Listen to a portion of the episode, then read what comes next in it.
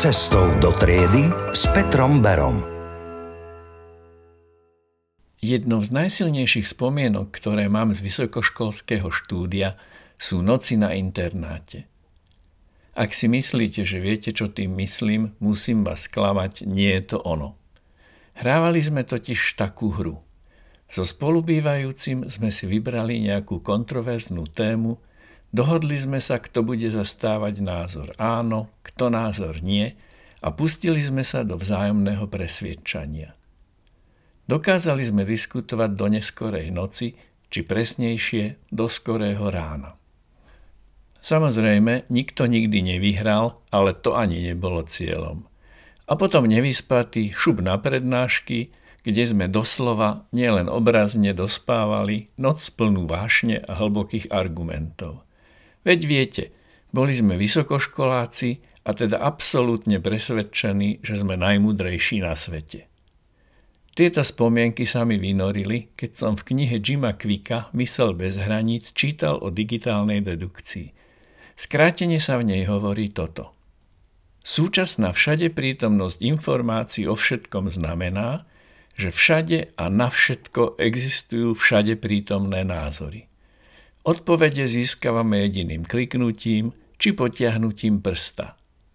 Ak chceme zaujať postoj k nejakej téme, stačí sa pripojiť a nájdeme postojov, koľko nám len hrdlo ráči. V ideálnom svete by to vlastne bolo celkom dobré. Získame množstvo názorov, kriticky ich zhodnotíme a na základe vlastných skúseností a vedomostí si vytvoríme vlastný názor. Na nešťastie to v realite takto nefunguje. My si jednoducho vyberieme niektorý z ponúknutých názorov a stotožníme sa s ním – je to pohodlné a rýchle. Kritické, deduktívne, či nebodaj tvorivé myslenie do toho predsa nebudeme zaťahovať. Kto by sa s tým obťažoval nebodaj celú noc? Myslím, že toto odovzdanie tvorby vlastných názorov do rúk súčasných technológií je priam hrozivé.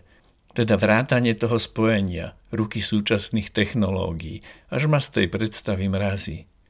Myslíte na to, keď vám deti budú argumentovať, že všetko sa dá nájsť na webe. Možno áno, ale má to aj odvrátenú stranu. Učme ich preto, aby tam nikdy, ale nikdy nehľadali vlastné názory. PS.